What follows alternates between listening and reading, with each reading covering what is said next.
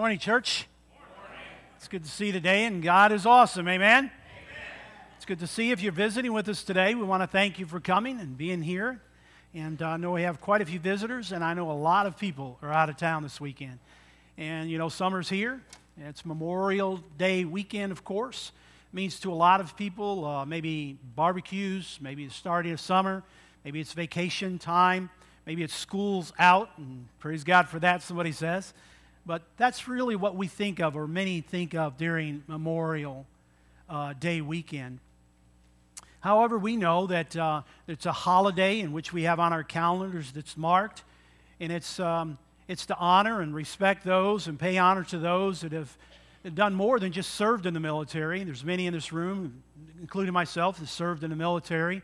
My father served in World War II. I wear his tie today just to kind of honor him, but it's more than just saying thank you to all the servicemen and women that have fought uh, for our freedoms, but it's a, it's a time in which we really honor those that sacrificed and gave the ultimate sacrifice and laid down their life, actually, for the freedoms that we have in this great United States in which we are privileged to live. We salute them, we honor them, we respect them highly, we thank their families for the sacrifice. I suppose all of us in this room know someone that knows someone that's connected to someone that actually gave their life on the battlefield for our freedoms. Truly, truly, truly, they have blessed us. We live in a blessed, blessed country. And I just want to say thank you to all of them. And all of you that serve today, even. Thank you so much. We appreciate that. Of course, as Christians now, we look at the side of being uh, the, the ultimate sacrifice that was given for us so that we also might have the freedoms that we have today. The ultimate sacrifice was Jesus put on the cross for our sins, the sins of the world. And when one accepts that, then we have that uh, avenue of being in heaven with God forever and living this victory, this victory that, that causes us to, to live in victory because of what Jesus has done. Can I get an amen? So, I want to talk about that a little bit today. You know, in my, um, I used to be a youth minister many years ago, been here almost 26 years, so this has been a while back. We used to sing a song sometimes that would kind of get the kids going. It's kind of in the morning. It's kind of just, a, you know, they're out there, there's kind of like whatever, you know, and so on. And, it, and their part was quite easy. Their part was rah, rah, rah. That's not too hard, is it? Is that too hard? Okay, so your part is rah, rah, rah. Can you say that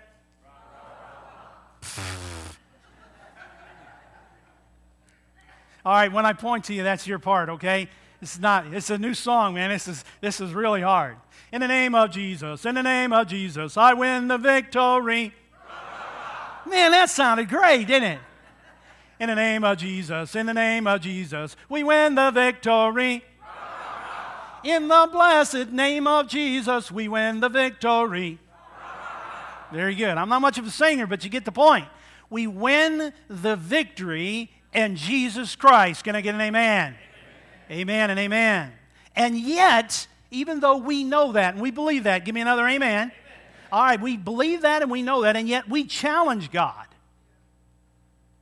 We not only challenge God, we offer excuses to God. We offer excuses, we, have, we doubt God, we question God, and we even refuse to obey God. And yet, even in the midst of all of that, God, we have a God that wants to use us in his kingdom. Oh, what a mighty God we have. For the scripture is right, but thanks be to God. And the church said, Amen. But thanks be to God, he gives us the victory through our Lord and Jesus Christ. Give me another amen. amen. Now we can almost go home, but not yet. I'm going to talk about that a little bit today. Someone asked General Douglas MacArthur what was the most important lesson a soldier fighting a war needed to learn before going. MacArthur replied, He must learn quickly that there is no substitute for victory. And my friend, there is no substitute for victory in Jesus Christ. There is no other name given among men whereby you must be saved. Jesus is the victory for us. Amen? Amen. the question becomes on our journey together, on our journey together, the question becomes will God, can God use someone like me? Are you just on the bus, if you will? Are you just on the train, if you will? Are you just in this vehicle moving along, if you will? Or is it that God can use someone like me? I have this question asked me often is if I only knew what God wanted me to do, I'd just do it. Well, I think that falls in the category of perhaps even some would say of making another excuse because I just really don't know what God wants me to do in life. You know, God doesn't sit around and allow us to come up with ideas and simply say, Well, God, I'm going to serve you this way. Is that all right? It's God saying to our spirits, This is what I want you to do. This is your assignment from me. God gives us assignments in our kingdom that He has given us. It comes from God. All good works, all good things come from God. And God wants us to be a part of this great big kingdom that we have right, even right here at Western Hills. Give me an amen. amen. So, can God use someone like me? Elmer Towns tells of a, uh, of a story. He's a minister, and he tells of a time when there's this, this, this motorcycle gang dude gave his life to the Lord. Oh, it was a, I mean, it was just drastic. I mean, it was just a, a total surrender to the Lord. And the following Sunday, no one at church knew this man at all. And the following Sunday, uh, he only knew what he should do is go to church the next Sunday. So he made his way in the building and he made his way down the aisle and sat on the second row. And there he sat, and all eyes of the church were on him because this man looked the part. He's big, burly guy. He had the long beard, he had the tattoos, had the long hair, and all the other stuff that go with motorcycle guys, I guess. Well, it came announcement time, and the pastor gets up and he makes this announcement, and he says, We really need this. We need someone to work in the nursery. Do I have any volunteers among us? no one said anything. So he came back again and he said, You know, we're really needing someone to help us in the nursery. Is there anyone that would please volunteer for this service? No one said anything. This motorcycle dude, he just bows his head and he prays, Lord, you know, I gave my life to you last week, and I just want to be a service in your kingdom. I just, I don't know what it is that you want me to do, but if this is what you want me to do, have that preacher ask one more time for nursery attendance. Sure enough, the preacher said, Folks, we're really in need of a nursery attendant. Would anyone please volunteer? Immediately, he stood up, raised his hand, nodded, and started directly to the nursery, upon which 50 mothers followed volunteering to work in the nursery. Sometimes some things in our life have to jolt us before we realize that God can use me. Those 50 mothers could have volunteered anytime. What are we waiting on? What are you waiting on in your life? Who is it that God chooses to use? Is it only people that we read about in the Bible, and all of a sudden, after the Bible was written, God doesn't use people anymore? Can God use someone like me? Who is it that God chooses? Well, I'll tell you who He chooses the ones He chooses to use. And my friend, if you are a child of God, He's chosen you for a reason. He's chosen you for a purpose. There's something in this ride together and this journey together that God has for you to do more than just sit on the bus. Now, so when I say that, and I don't mean that disrespectful, because there are many people that will come to our services and they need to sit on the bus for a while. Because many people that walk through our doors are broken by life. Their lives have been shattered by multiple things, maybe things they've done or maybe what has been done to them, and they're broken. It could be even another church just crushed their spirits. They need to come and sit on the bus and be nurtured and loved and loved up. But then there comes a time when the healing comes, you got to get back in it. Where are you at in the midst of all of that? God usually chooses the most unlikely, he tells us, and I'm proof of that. There's no doubt. So today I want to give you just a few minutes, spend a little, bit, a little bit of time with you, and find maybe some comfort in knowing that God can not only use you, but He longs to use you in His kingdom. Could you just prove that to me today? If you'll listen just for about 10 or 15 minutes, I, I, I, I, I, just pray that God will touch your spirit today. Because I want to tell you something. On this journey together, we need everybody to be doing what everybody ought to be doing to make the journey a greater success. Perhaps there's people that are lost right now that won't be lost if you would just do what God has called you to do. Oh, think about it. Think about it. So here we go. These stories I'm going to share with you, um, they're all stories that you know. And if, if I were to name just the names of them, each person could probably tell a little bit about that individual. But here we go to set the stage. In Matthew chapter 14, Peter climbs out of the boat in the middle of the night, in the middle of the lake, in the middle of a storm, just because Jesus said, Come. I'm amazed at what Peter did. It amazes me what Peter did. In Exodus chapter 3, Moses talking to the burning bush, which was the voice of God we know. In 2 Kings chapter 5, we read about a man named Naaman who had leprosy. When Elijah, a man of God, heard of this, he sent a messenger to Naaman and said, Simply go dip seven times in the Jordan and you will be cleansed. I am amazed at what Naaman did and what people like Naaman still do today. In Acts chapter 9, Saul is on his way to Damascus. Of course, we know his name is Saul now, and, and he's on his way to Damascus to persecute Christians when the Lord had other plans for his life. And I'm amazed at what Saul did. In the book of Jonah is another one. We see where the word of the Lord came to Jonah and said, I want you to go to Nineveh and preach against its wickedness. And I'm amazed at what Jonah did, and people like Jonah do even today. Now, each of those you could probably simply say, Well, I know what you're going to talk about. I think you're probably going to talk about their failures. And when was Peter when he began to sink and he took his eyes off the Lord? Or, or when he talked about Moses and he says, uh, I can't do it. Or maybe Naaman when he went away angry because it was just too much to ask for him to take a bath in a muddy pond. Or maybe Saul when he cried out, Who are you, Lord? Or maybe when it's Jonah when he just ran away altogether. Just said, I'm out of Dodge.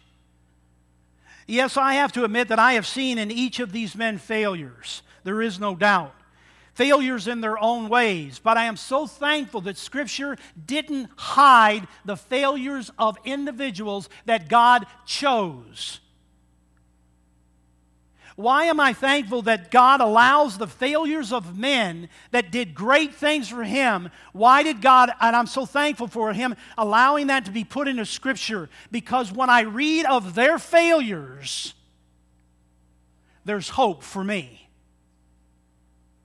There's hope for me to be able to be better than what I am, to be more than I think that I am, to do and to be something in God's kingdom. But on the other hand, they did do what they were meant to do. Each of these men that I mentioned, they did do what they were meant to do. I believe that is the key for us on our journey together. For us to do what we are meant to do. So the question comes, simply put before you, as John said, a challenge before you is Are you doing what God has meant for you to do? Can you tell me what it is that God has meant for you to do while you're here? The time that you have left here on this planet and you being a child of God, do you know what it is that God has meant for you to do and are you doing it? Now, we can skip by that real quick because you can simply say, Well, I'm at church and that's good enough. Thank you very much. Let's go home. But we are in a battle, as David pointed out in his class so well today. We are in a battle, and God says, I have something for you to do. For us to win this battle and for us to be successful on our journey together, I have something for you to do. Are you willing to do it? That's a question for all of us. Weren't there other disciples in the boat? Sure, there were. I don't see where any one of them got out on the water. I don't see where any of them walked on water, do you?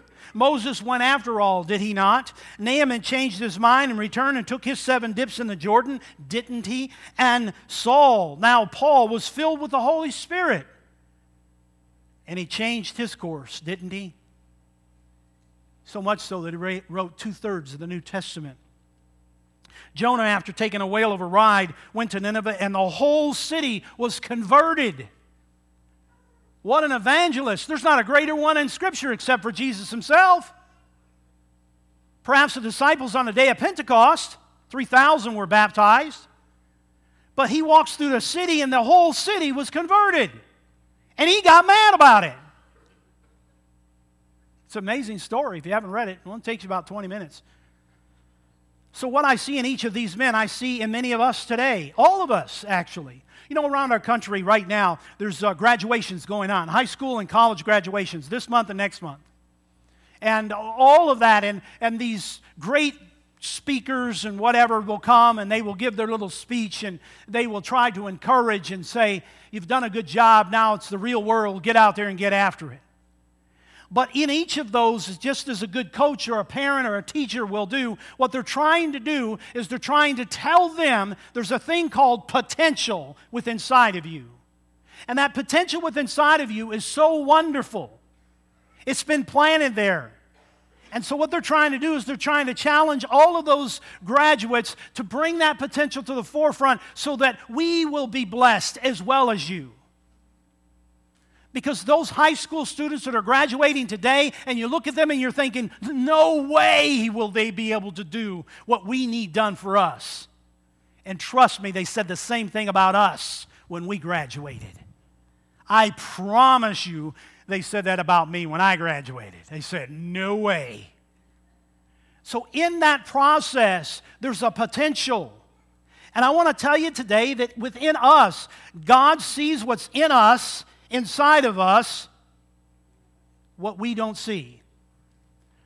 Again, parents, good coaches, and teachers always see a potential. They see that potential within inside that student or that child or that player, and they reach within inside of them and they somehow stir them enough just to bring it to the surface while the world might beat them up, they're saying, No, it's there. I know it's there. Just keep at it. Just keep going. It's there. It's there. It's there. And before you know it, it blossoms. And when it does, some of you teachers have been teaching for a long, long time. You've tried to do that with almost all of your students, if not all of them. And it doesn't work all the time. But the ones that have, oh, it's a wonderful thing to see.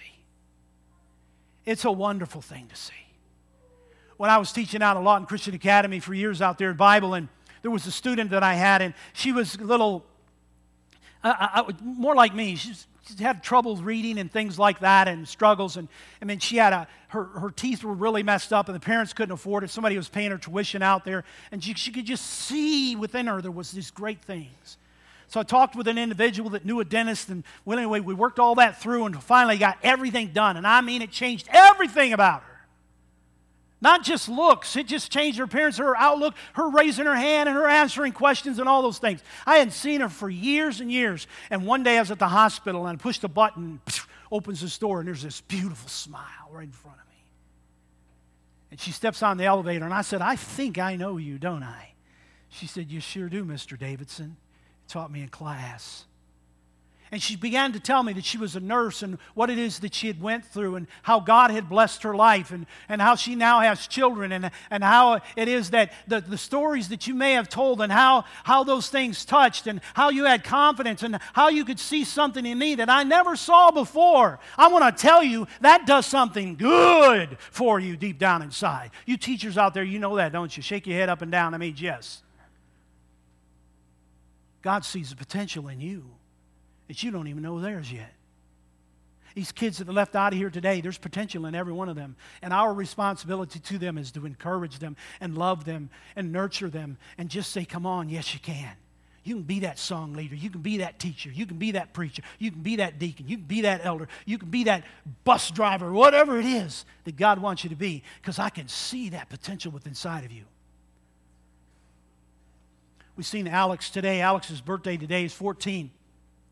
I wished him happy birthday and stuff like that. I remember Alex and uh, Mark and Lori and, and, and, their son, of course, and, and, and I remember when he was born. I didn't see a lot of potential. No, I'm just kidding. but they've done a great job, and I'm so thankful for that. I remember up him singing and doing those little things. It was just great. See, great potential there. One day he may be standing here maybe leading even larger groups to come to know the Lord. I just got, I just got that hope within me that's there. Sorry, I got sidetracked, but nonetheless, it's my preaching. Here we go. Peter challenged God. If it's you, let me come. Moses offered an excuse to God. I can't do it. I can't do it. Naaman doubted God. He went away angry. Saul questioned God, Who are you, Lord? And Jonah refused God altogether and headed for Tarshish. I'm going to go, no problem. Gets a ticket to the other direction. Think about that. But listen to me there's good news. That's what you come for today. Because the gospel is good news. Give me an amen. amen. So here's the good news the good news is this if you've done that on your journey or are doing that on our journey together in life, God can and does use people that challenge him, that offer excuses, that doubt him, that question him, and even refuse him at first. You're looking at one. I've done every single one of those things. Every single one of those things. And I would almost guarantee you that you have too. It tells me God hasn't given up on us yet. It tells me we got a great big God that loves us still. The stories that I've given you today proves that, does it not? We would have rejected all of them. You refuse me, you're out of here. Get somebody else. You doubt me, I'm God. You doubt me, boom, you're toast. Because God could have done that. You question me? How dare you question me, God? You refuse to go? That's how what God could do, but that's not what God did do. And that God, that same God today, doesn't want to do that to you either if you're doing any of these things. None. What he did with these men is what I'm saying is he wants to and he longs to do in us. We just got to capture it. We got to see that vision. We got to see that hope. We got to have that desire deep within us but he longs to do it with us if we do what each of these men finally did. That is the key. That is a key. What did they do? They eventually, some of them took a little bit longer than others, some of them took a whale of a ride, but they all eventually surrendered to God. A surrender to God. There's certain names in history that if you just throw them out there, you know them. I mean, it's just boom. I mean, just like, let's just think maybe um, uh, JFK, John F. Kennedy. You, you, you, if you're, you just know. It's just like poof. Ronald Reagan, poof. Harley Davidson, poof. But there's just names that you throw out there that you can just recognize. You know Bill Smith? Huh? See what I'm saying? There's a name that I threw out there, and his name's Billy Graham. Everybody knows. Anybody not know Billy Graham? Sure you do. It's a name that's just recognized when you say his name. You may like him or not like him, but he had a simple truth in his message. Taught millions of people the simple truth God created the world, He placed man in it, man sinned. You've sinned. There's a place called hell. Sin sends you to hell. But Jesus takes you to heaven. Pretty simple. Pretty simple truth right across the board. I find it fascinating. I've read about a lot about him and his books and different things. He has a wonderful book on angels. Ain't no angels around. Oh, really? You can be entertaining one and not even know it. Ha ha. Nonetheless, he wrote this in one of his books. As a, as a young man, he said, God, this is what he told God God, let me do something, anything for you. Pretty simple, straightforward, isn't it? God let me do anything, something just for you. Little did he know, I'm sure, when he was young and he said those words, the journey that God was going to take him on. And I'm here to tell you today and challenge you today if you will just simply say those words as well God, let me do something just for you. You may not know all the things that he's going to do in your life on that journey, but I promise you, when you surrender all, God will take control of the bus and He will take you places that you've never thought possible in your life. In other words, I surrender to you. You say, well, it was probably pretty easy for those guys, and it was probably easy for like a Billy Graham or other people that you might come up with. What do you think it was easy for a well known fisherman to get out of a boat? Knowing that anything that was thrown into the water is going to sink? Of course not. It wasn't easy. But he did it, and he did it right in front of all of his friends. Imagine that. Wonder what they thought about. What in the world is he? He got out of the boat. Is he nuts? I don't know, but he's lost it, but I ain't getting out. I don't know what was said. Something was said because his friends watched him. Do you think it was easy for the man with nothing more than a cane? Watch this one. Nothing more than a cane to walk into Pharaoh's palace that could have his head on a platter in an instant to walk into the palace and said, uh, excuse me, God said, let my people go. Think it was easy? Of course not. But he did it. He did it. Do you think it was easy for a commanding general, four star, if you will? Brad, good to see you today. A four star to say, if you will, to be told to go to take a bath in a mud puddle, take a dip in a mud puddle, if you will. Not once, not twice, but se- look, just, just once. No, no, seven times. And yet he did it front of all of his soldiers with him. Think it was easy for who thought that was going to do the right thing in all of this? Do you think it was easy for the man who thought he was doing right, who could ride into any city with the army by his side, to later be let down in a bread basket and escape for his life? Think it was easy? Of course not. But again, he wrote two thirds of the New Testament. Do you think that it was easy for a man to get spit up on the shoreline by a whale and then walk through the city with whale slime all over him? Because I got to just believe if you're in a belly of a whale for three days, you got to have some whale belly slime on you. You know what I'm saying? Maybe not. God can do whatever God too can do, right? Well, that's not really a true story. when you get to heaven, and ask Jonah if it was true or not. But here he is, and his responsibility was to go through with his slime all over. I just thought I'd picture that. He's got this slime all over him. He's going up to everybody, and everybody he sees walking through the town. You need a change. Turn or burn, buddy. And he goes through. Think it was easy for him to do that? No, but he did it. Now, what about us? Ha ha. Here we go you got to give them some meat. So here it is. Put that scripture up, if you would, please. 1 Peter chapter 4. Watch this one. Each of you should, each of you. It doesn't say some of you, selected few, every now and then, if you feel like it. Each of you should use whatever gift you have received to serve others. Now, watch this. I like dissecting verses because it, they take on a whole new thing for me. But each of us have been given something by God. Give me an amen. But do you believe that? See, it's real easy when I ask you to say amen, but the amen, you know what amen means? It means let it be so. That's what it means. So each of you have been given this gift, and that gift has been given so that you might serve others. Get that? To serve up. Take my seat. Can I help you? What is it that you're in need of? What's the church in need of? What's the call? What's the challenge? All of those things, God gives us that. So then he breaks it down, and he could go on and on and on and on, but he says, if anyone speaks Uh, they should do so as one who speaks the very words of God. If anyone serves, they should do it with the strength God provides. But in all of the things, remember one thing is to give God glory and praise for it forever and ever. Amen and amen. Now that's powerful.